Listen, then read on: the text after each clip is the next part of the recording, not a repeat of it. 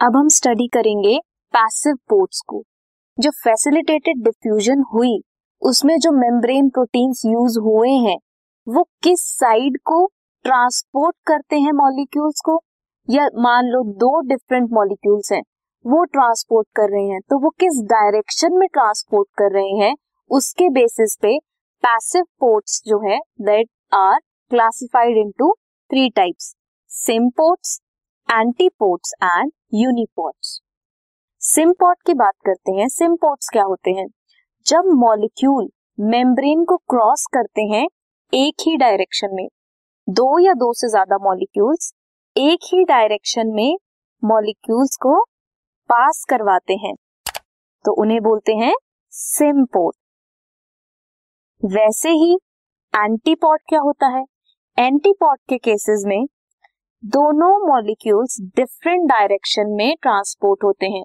अगर एक इस साइड को जा रहा है तो दूसरा इस साइड को जाएगा। इसे बोलेंगे antiport anti means different direction में ऑपोजिट डायरेक्शन में। नेक्स्ट इज़ यूनिपोर्ट जब सिर्फ़ एक ही molecule independent of other molecule किसी डायरेक्शन में मूव करता है तो उसे यूनिपोर्ट बोलते हैं। नेक्स्ट अब हम देखते हैं एक्टिव ट्रांसपोर्ट कैसे होती है? हमने पैसिव ट्रांसपोर्ट पढ़ी, जिसमें without the expenditure of energy molecule is transported from the region of higher concentration to the region of lower concentration in case of active transport क्या होता है? Against the concentration gradient with the help of ATP और energy transport होता है.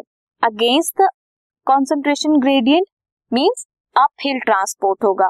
From the region of lower concentration to the region of higher concentration transport होगा।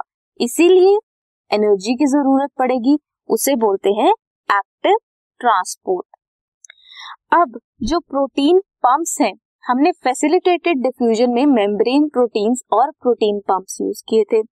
Activated energy active transport जो है, वो भी प्रोटीन पंप्स को यूज़ करती है। बट डिफरेंस क्या है? एक्टिव ट्रांसपोर्ट में एनर्जी रिक्वायर्ड होती है। एटीपी की ज़रूरत होती है to carry substances from the region of lower concentration to the region of higher concentration transport rate maximum होता है कब? जब सभी प्रोटीन ट्रांसपोर्टर्स आर यूटिलाइज्ड और आर सैचुरेटेड ऐसा ही हुआ था डिफ्यूजन में भी। The carrier proteins are very specific जो कैरियर प्रोटीन्स है वो बहुत ही स्पेसिफिक मॉलिक्यूल से बाइंड करते हैं और उन्हें ट्रांसपोर्ट करते हैं। ये proteins are sensitive to inhibitors inhibitors से भी ये सेंसिटिव होते हैं। That react with the protein side chains जो प्रोटीन की साइड चेन से रिएक्ट करते हैं। सो so, हमने तीन पोर्ट्स के बारे में बात की। Uniport antiport and symport. Uniport सिर्फ़ एक मॉलिक्यूल का ट्रांसफ़र कराता है, किसी भी डायरेक्शन में independent of other molecules symport में दो मॉलिक्यूल्स एक ही डायरेक्शन में मूव करते हैं। और एंटीपोर्ट में डिफरेंट डायरेक्शन में मूव करते हैं मॉलिक्यूल्स या सब्सटेंसेस एक्टिव ट्रांसपोर्ट में मेम्ब्रेन प्रोटीन्स यूज़ होती हैं और क्या होता है? एनर्जी की रिक्वायरमेंट होती है। जो मूवमेंट है सब्सटेंसेस की, वो from the region of lower concentration to the region of higher concentration होती है। So this was about active transport and different passive ports